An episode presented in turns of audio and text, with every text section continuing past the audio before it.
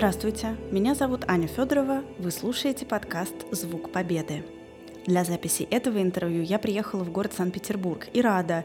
Сегодня с нами историк моды Меган Виртанен. Слушать ее – одно удовольствие. Выпуск получился длиннее обычного, но я вам обещаю, время пролетит незаметно. Это подкаст «Звук Победы», часть мультимедийного проекта «Страницы Победы».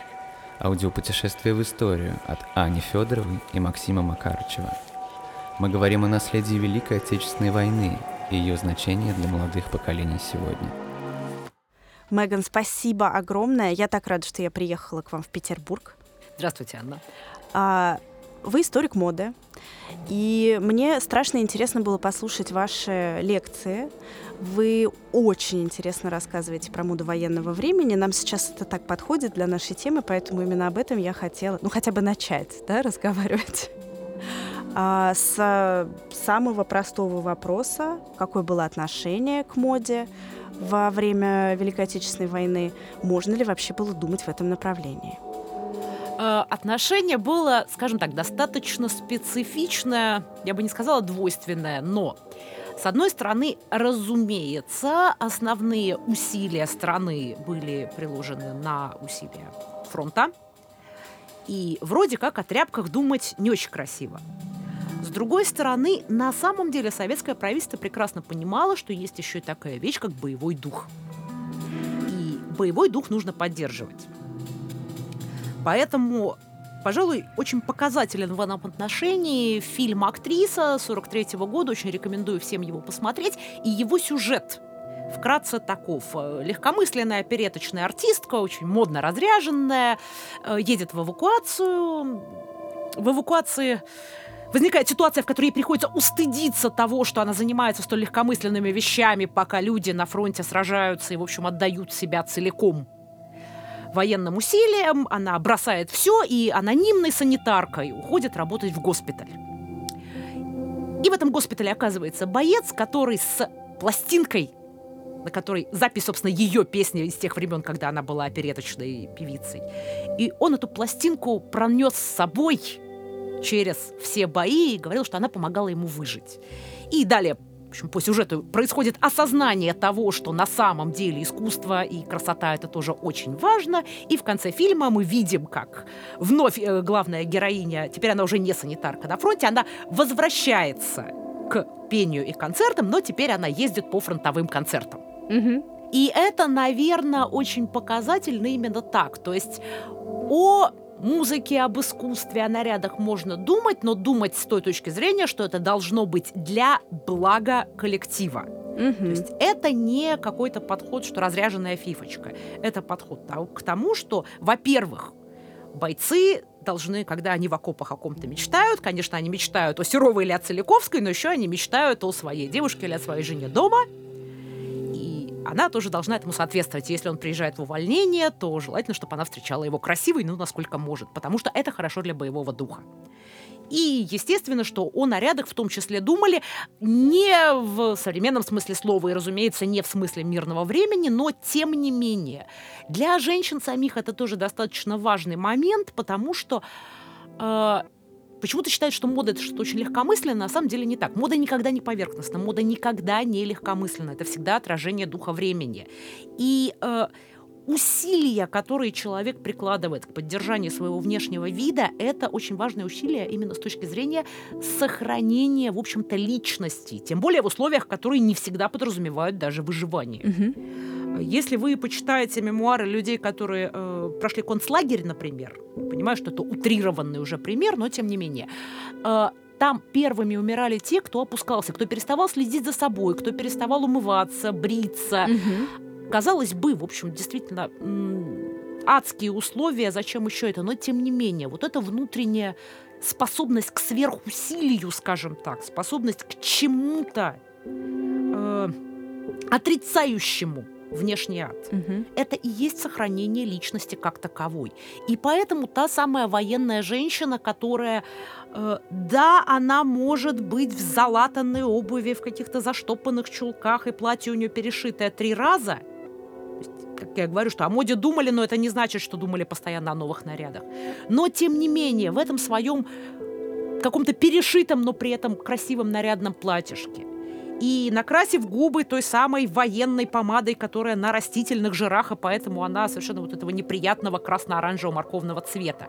Эта женщина на самом деле не была легкомысленна, она не была поверхностна, она просто сохраняла себя как личность. Сознательно ли, бессознательно ли, это другой вопрос. А мужчины? Мы говорим о женщинах, а вот как мужчины, что там было с одеждой? Ну, у мужчин тоже тут важный момент, что все-таки эталонный мужчина военного периода – это мужчина в форме. Да. То есть кто остался дома, тот не годен по тем или иным причинам.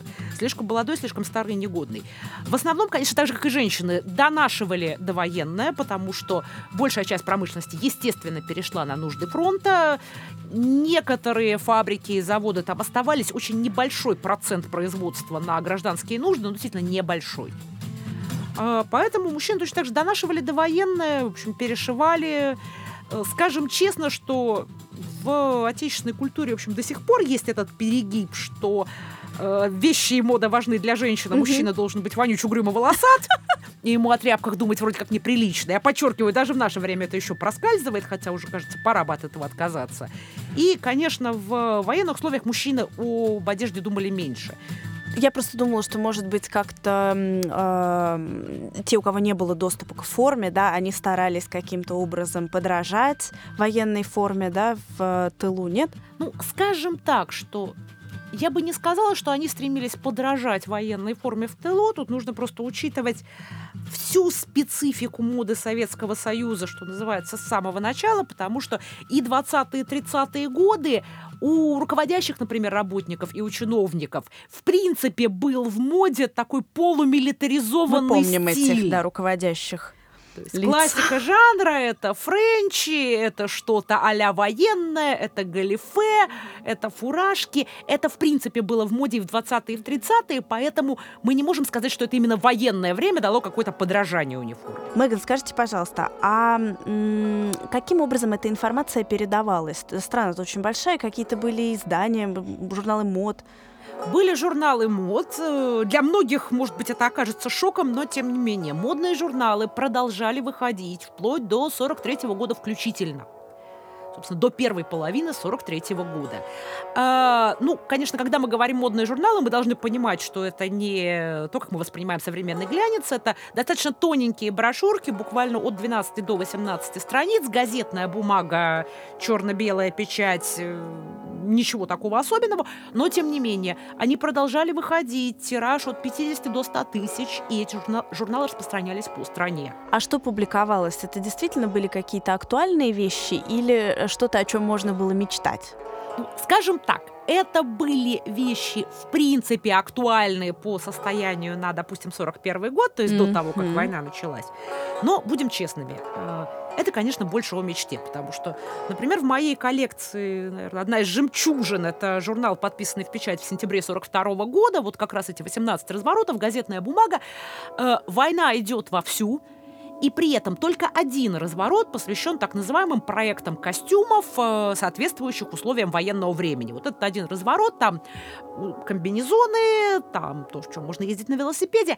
Остальные развороты — это изящные платья. Это, конечно, не значит, что э, женщины страны вот массово занимались пошивом этих платьев. Это своего рода психологический инструмент. Понимаете, вот та самая, опять же, боевой дух и ниточка, которая связывает с нормальным временем, потому что вот э, бывает нормальная жизнь, в которой есть красивые платья, у нас была эта нормальная жизнь, и пусть сейчас ее нет, но в какой-то момент, когда настанет победа, она будет снова. Это действительно не про какую-то реальность, в которой берут модные журналы, по нему шьет платье. Uh-huh, uh-huh. Это про ту реальность, в которой зацепиться за что-то зацепиться чисто психологически. Пока и, ты кстати, веришь, что у тебя будет платье, ты веришь да. в свободу и победу. Да, и именно поэтому вот хотя в 43 году прекратили издавать модные журналы, уже в начале 45-го их начинают выпускать снова. Сразу. Сразу, причем, то есть победа еще не случилась. Она близка, но она не случилась еще. Тем не менее, ранней весной 45 -го года вновь начинают выходить модные журналы, причем уже цветные, полноформатные потому что, опять же, нужно показать, что вот она, победа близка. Это снова это не про то, что внезапно все массово позволяют себе новейшие моды. Это снова психологический инструмент, что вот, вот она нормальная жизнь, вот-вот, готовьтесь, ждите, предвкушайте. Я хотела спросить о том, а, как эта одежда создавалась. Ее шили дома или ее шили на фабриках? Все ли тогда умели шить? Вот эм, в вашей лекции я видела, вы говорили о так называемой одежде из запасов. Вот про это расскажите мне, пожалуйста. А, много донашивали до военного, много перешивали причем перешивали не только на какой-то новый фасон, а часто, допустим, из двух старых платьев одно новое, если они износились по каким-то значимым местам. Были запасы ткани отрезы, в общем, это такая классика жанра, наверное, советская. Те самые хранившиеся на антресолях и чертаках отрезы, которые мы потом доставали в 90-е годы, я, если я... вообще не в 2000-е. Абсолютно, я находила их в разных квартирах своих бабушек. Это было нормой, потому что, допустим, и в 20-е годы, когда были серьезные проблемы с текстилем в стране, и в 30-е, когда уже с текстилем стало получше, все равно отрез ткани считался хорошим вариантом, например, премирования за отличную работу. То есть премировали деньгами или премировали отрезом крепдышина. И, и это роскошная ткань, она отрез, сейчас очень дорогая. Отрез таких отрезы складывались, отрезы берегли, потому что вот придет случай пошить нарядное платье. Угу. И поэтому те, у кого был запас отрезов, естественно, их постепенно расходовали. Э, запас отрезов, в общем, пытались запасти все. И, собственно, именно поэтому они потом так годами-то и хранились, очень многие эти отрезы, потому что вот память о том, что, а вот может пригодиться. Выбросить это а нельзя. А может снова не быть. Да. Эта память жила еще очень долго. Поэтому у кого были запасы отрезов, те, конечно, расходовали их. Э, перешив все-таки, это, наверное, главное – что использовалось э, во время войны, то есть перешив из старых запасов, перешивали гимнастерки, перешивали в том числе военную форму на какие-то нарядные вещи, потому что, опять же, нужно понимать, большая часть текстильных фабрик и большая часть э, фабрик, которые выпускали одежду, работала на нужды фронта. И дома. А советский человек шил дома сам. Это не то, что носили куда-то там в ателье. Э, вот Тут важно не допускать генерализации. Это правда, да. Потому что были те, кто шил дома самостоятельно. Были те, кто шил у портнихи на домнице. Были те, кто мог носить в ателье. И были те, кто мог носить даже очень дорогие ателье. Все-таки не будем забывать, что понятие «советский человек» включает и простую работницу на фабрике, и в то же самое время какую-нибудь народную артистку. Они обе, в общем-то, советские женщины. Да, это так. Поэтому не будем заниматься генерализацией. Люди жили по-разному. А, а кто такая портниха-надомница? Э, частная портниха, которая шьет для частных клиенток. А, то есть э, у себя дома. У себя она дома. Ага, к ней все, я поняла. приходят подруги, знакомые или просто клиентки, и она им шьет. Вот представляете, как вот это все быстро из языка уходит уже. У меня нет этого в моем инфополе. Да. Кстати, э, самая популярная и самая востребованная услуга у таких портних и на протяжении войны, и после войны сразу был э, как раз даже не пошив новых вещей, а именно перешив и переделка старых. Потому что чаще всего не шили новые, а действительно переделывали, а когда пошли трофейные вещи с конца 44 года, то тем более, потому что какие-то трофейные платья или трофейные пальто, они могли сильно быть не по размеру, и вот как раз их переделка была важна. Расскажите про вливание вот этих трофейных вещей в общий контекст того, что носили. Я сразу себе как-то представляю, как будто это какие-то очень нарядные, необычные, нежные вещи в мир перешитых шинелей э, попадают. Совершенно не обязательно. То есть это уже такие утрированные примеры. Конечно, в мемуарах встречаются эти утрированные примеры, когда куда-нибудь чуть ли не в глухую деревню любимой жене вдруг присылают какое-нибудь невероятное вечернее платье, расшитое бисером. Но это, пожалуй, такие единичные примеры. Э, на самом деле, будем честными, во-первых, обносились все страны-участницы. То есть так уж не, по, не будем... По чесноку. Да, не будем считать, что Европа был... То есть Европа была одета лучше, чем мы. Обносилась она меньше, но тоже обносилась. И, конечно, по большей части это все-таки были достаточно практичные вещи, теплые пальто, какие-то более повседневные вещи. Э, вещи эти распространялись достаточно быстро, потому что э, очень часто их как только получив, относили куда-нибудь, например, на барахолку или в комиссионку, потому Мгм. что на барахолке э, их можно обменять на дефицитные продукты Мгм. или на какие-то очень нужные лекарства. То есть тут вопрос того, что... Приоритетов, на Вопрос самом деле. приоритетов, Да. действительно. э, с другой стороны, действительно, всегда есть женщина, которая лучше голодать будет, но платье купит. Вот такие модницы по комиссионкам очень старательно одевались. Но тут снова э, Не, генерали... очень не, генера- раз, не да. генерализировать, вот действительно, Из потому что было моей- по-разному. Семьи такой хороший пример. Моя прабабушка осталась э, в, в тылу с детьми с из разных как бы частей семьи. И ей приходилось меня, она была химиком, у нее был красивый довоенный гардероб, ей приходилось каким-то образом это все менять на продукты в деревне. И вот она приезжает, чтобы масло там сливочное получить, и ей, ей все отрицают, эта сумочка из бисера нам не надо, это нам все не нужно. Я, говорит, женщина ей, хочу растопырку. Что такое растопыр? Растопырку хочу. Оказалось, это зонтик. В общем, зонтик был а, передан в руки крестьянской женщины за масло. Так было, так жили. И это тоже, в общем-то, роль моды, да, бартерная. И это такая. тоже роль моды. То есть, заметьте, зачем-то нужно было крестьянской женщине эта самая растопырка, которая зонтик. Да. Зато она гордая. Нет, более того, эти трофейные вещи еще и разошлись по всей стране. Надо сказать, что э, если мы говорим о рядовом советском человеке, опять же, а не о жене наркома или не, не народной артистке, это, пожалуй, был э, первый раз э, со времен, пожалуй, гражданской войны, когда широкие массы увидели вдруг э, иностранные вещи, потому что Мгм. все-таки 20-е, 30-е годы вещи в основном были отечественные, ну или домашнего производства. Мгм. А тут вдруг внезапно достаточно большое количество именно иностранных вещей. Я подчеркиваю, и при этом по всей стране. Да. То есть это же не только Москва и Ленинград, эти трофейные вещи, в общем, их присылали в разные регионы страны. И аукалось нам потом это долго, потому что появилось такое понятие, как трофейный шик.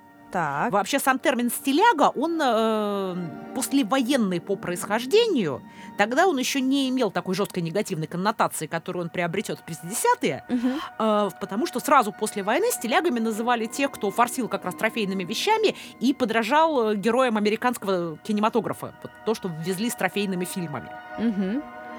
И э, этот самый трофейный шик аукался еще долго, потому что вот вера в то, что если вещь иностранная, то она хорошая и качественная, э, она зародилась тогда. Она получит, конечно, развитие в основном в 60-е и в 70-е годы, когда начнется просто культ иностранной бирки. Мгм. Мгм. Но, тем не менее, корни растут как раз из трофейного шика, и, в общем, это сыграло впоследствии не очень хорошую роль, скажем честно, для страны. Да, и каким-то образом потом пытались гасить, да, вот это отношение такое к этим вещам.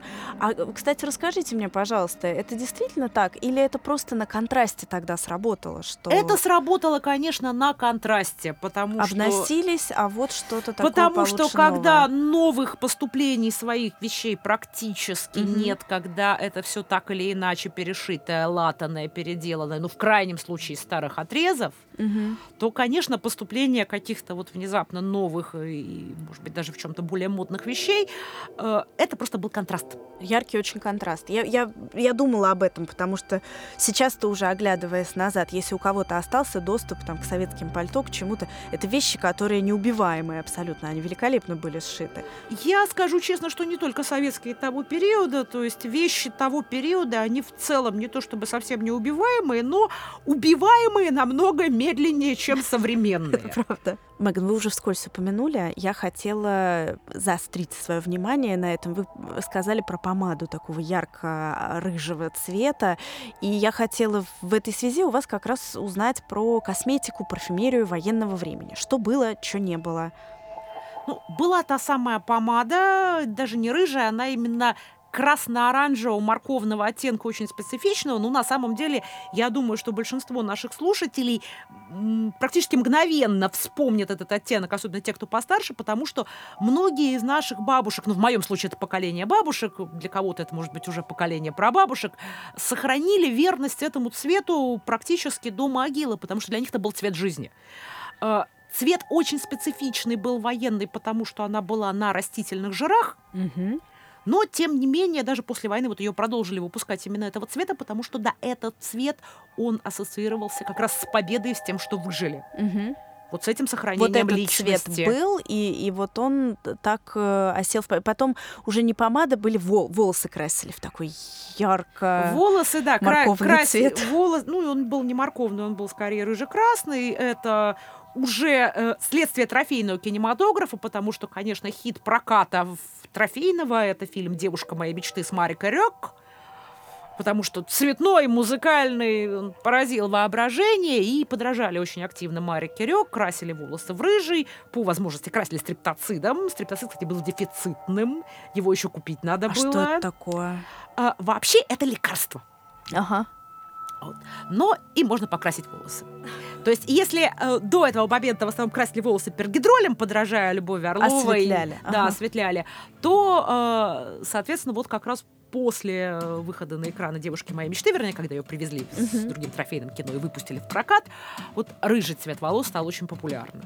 А что еще было? Парфюмерия выпускалась? Парфюмерию выпускали, э, значит, Москва. Новая заря прекратила в 41 году выпуск пресловутой Красной Москвы, но вновь запустили линию уже в 43-м. И прелесть была в том, что тары у них не было, и поэтому нужно было приходить со своей. Вот мой любимый вопрос. Интересно, хоть раз хоть кто-нибудь пришел с бидоном? Нет, женщины, конечно, приходили со своими маленькими флакончиками, можно было разлить.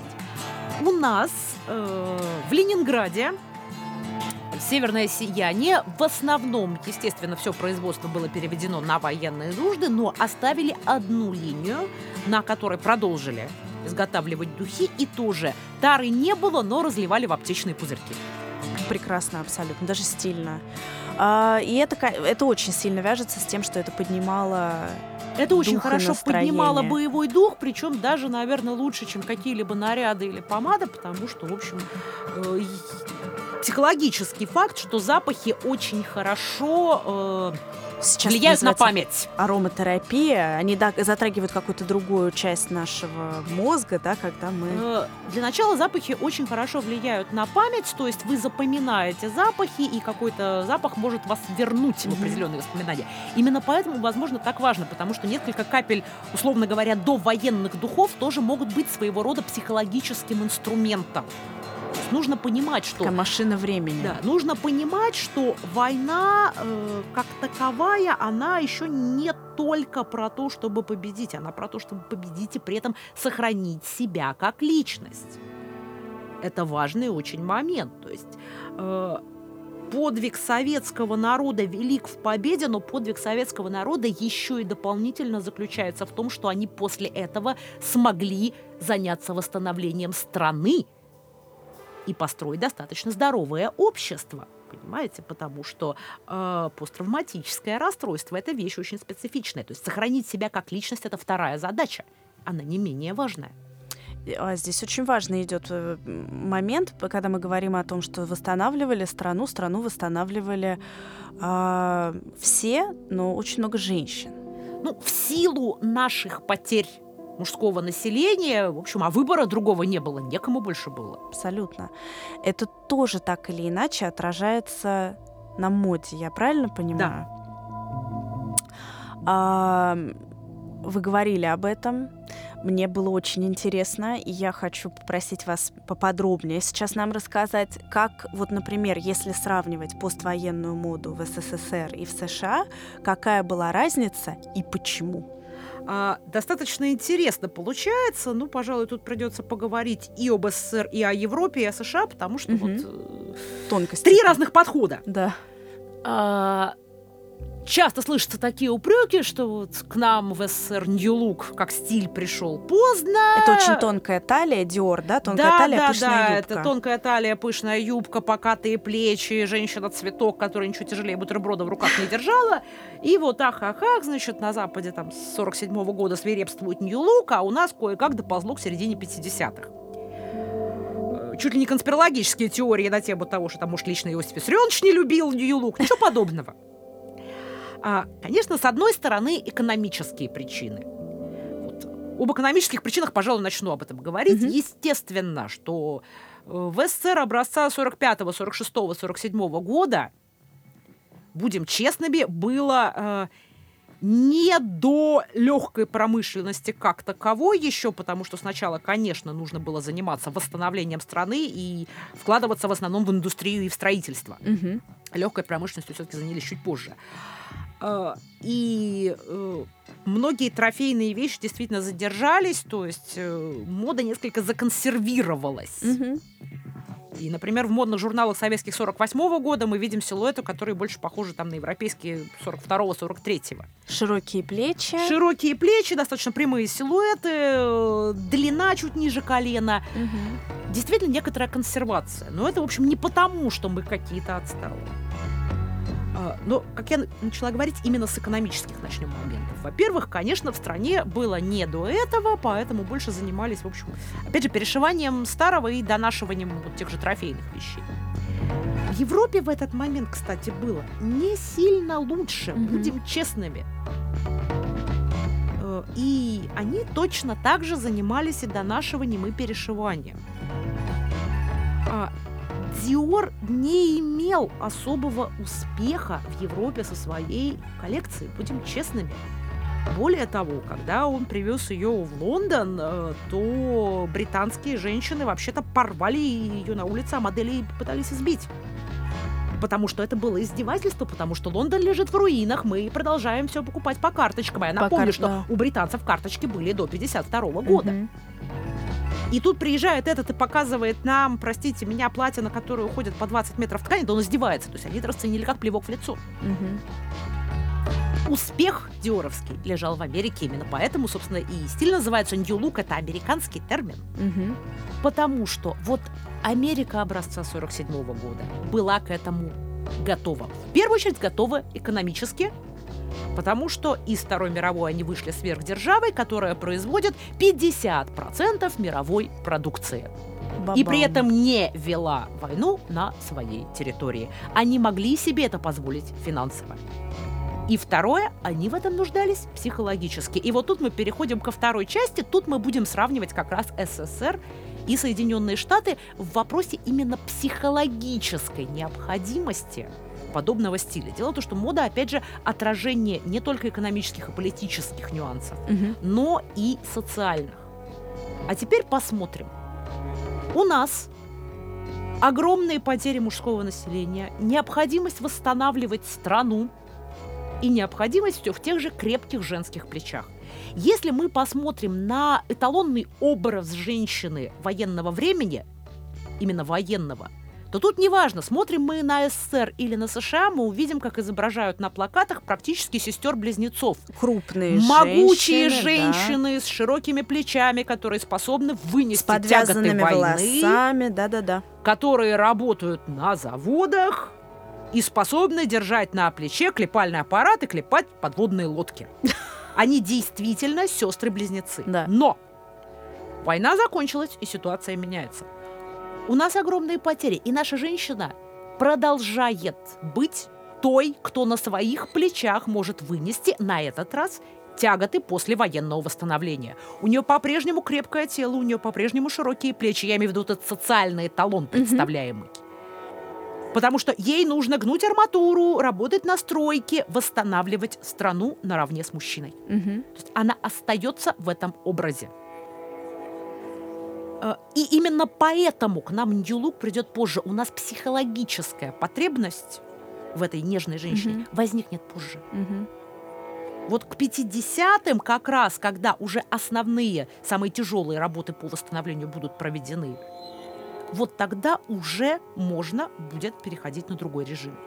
Что же касается Америки, то вот им как раз этот образ хрупкой женщины, чье место, в общем, на кухне, Мгм. На очень благоустроенной на очень кухне. благоустроенной кухне, но тем не менее на кухне, пришелся очень ко двору, потому что у них были другие цифры потерь, и их мужчины вернулись назад и захотели свои рабочие места. Те самые рабочие места, которые э, занимали женщины во время войны. И более того, женщины американские на самом деле были местами в большой обиде Я их очень понимаю. Потому что они просто- успевали даже получить какую-то квалификацию Да. за время войны. Более того, они успели привыкнуть к своим деньгам. Все-таки свои деньги для женщины это важно. Для, ну, для любого человека. А увольняли так их. Им сначала рассказывали несколько лет подряд о том, как важны их усилия. Да. Как ценны их усилия. И как они вкладываются в победу. А потом, в конце 45 -го года, они приходили и обнаруживали, что их уволили даже без предупреждения. То есть вот она приходит в свою смену на завод, а вы уволены. Все, твое место нужно мужчине. Угу. Шла очень массированная кампания пропагандистская на эту тему, что женщины Наши ребята вернулись, будьте любезны, освободите место. Достаточно рекламу того времени посмотреть. Освободите место. Кто-то может быть принудительно, кто-то может быть добровольно. Опять же, нет генерализации. Естественно, угу. были женщины, которые были счастливы наконец-то бросить это вредное, тяжелое э, производство и заняться вновь домашним хозяйством. Но были те, кто хотел остаться, но у них не было выбора. Угу. И это другой психологический образ женщины. И да, вот там Дюлук зашел на ура, потому что эта женщина хрупкая, и эта женщина не работающая. Угу. И этот образ в советский Советский Союз придет сильно позже, к 50. Вообще он придет или он на самом пришел. деле так и не при... Нет, пришел. Нет. Он пришел. Ага. Вспомните прекрасную совершенно Людмилу Гурченко в «Карнавальной ночи». Стали размером с мое запястье. Эталонным просто нарядом в стиле нью-лук. Угу. Как раз образцовым. Диор мог бы гордиться, в общем-то, нашими художниками по костюмам. а, но действительно он придет после 53 года, но опять же дело не в Иосифе Виссарионовиче и даже не в сменившейся власти, дело в том, что просто созрели предпосылки для нового образа женщины. Появилась возможность и не, обычно это связано еще с необходимостью деторождения. Я правильно понимаю? Так уж если называть вещи своими именами. Совершенно не обязательно. Нет? То есть, конечно, в целом вот этот образ Нью-Лук с тончайшей талией, с широкими бедрами, он связан косвенно с восприятием фертильной женщины. Но, тем не менее, скажем честно, что и, в общем, в войну тоже деторождение это было нужно да, есть некий образ, что выше рождаемость, но в целом тут это скорее зеркало того, что происходило в реальности. Вот снова не ставим э, телегу впереди лошади, потому что бэби-бумеры самое большое рожденное на планете поколение на тот момент это как раз годы рождения с 45 по 55. Послевоенные. Послевоенные. И вот э, тут скорее Нью-Лук отражал возросшую рождаемость, ага. чем стимулировал ее. И необходимость, соответственно, ухода там за детьми еще что-то. Да, разумеется. Как интересно, вот вы раскладываете все так логично. У меня какая-то каша была в голове, и она структурируется.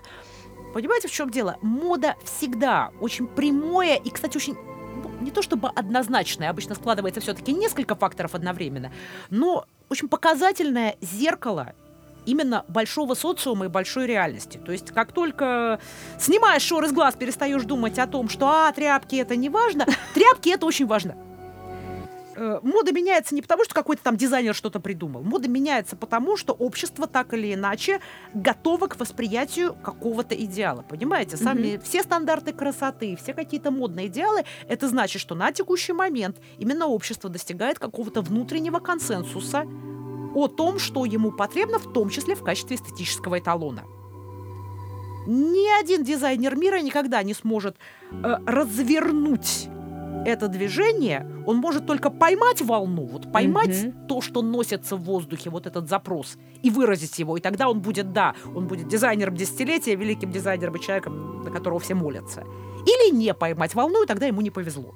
И он просто останется. Да, но не преувеличиваем роль личности в истории, особенно в истории моды. Совершенно верно. Я просто хочу вас поблагодарить, потому что это действительно мне было очень интересно. Я надеюсь, что слушателям тоже. А, спасибо вам огромное. И я надеюсь, до новых встреч. Обязательно что-нибудь придумаем. До новых еще. встреч. Спасибо. Вы слушали «Звук Победы». Следите за хэштегом страницы Победы в Instagram, YouTube, ВК, Facebook и Твиттере. И читайте о проекте на сайте победа.page.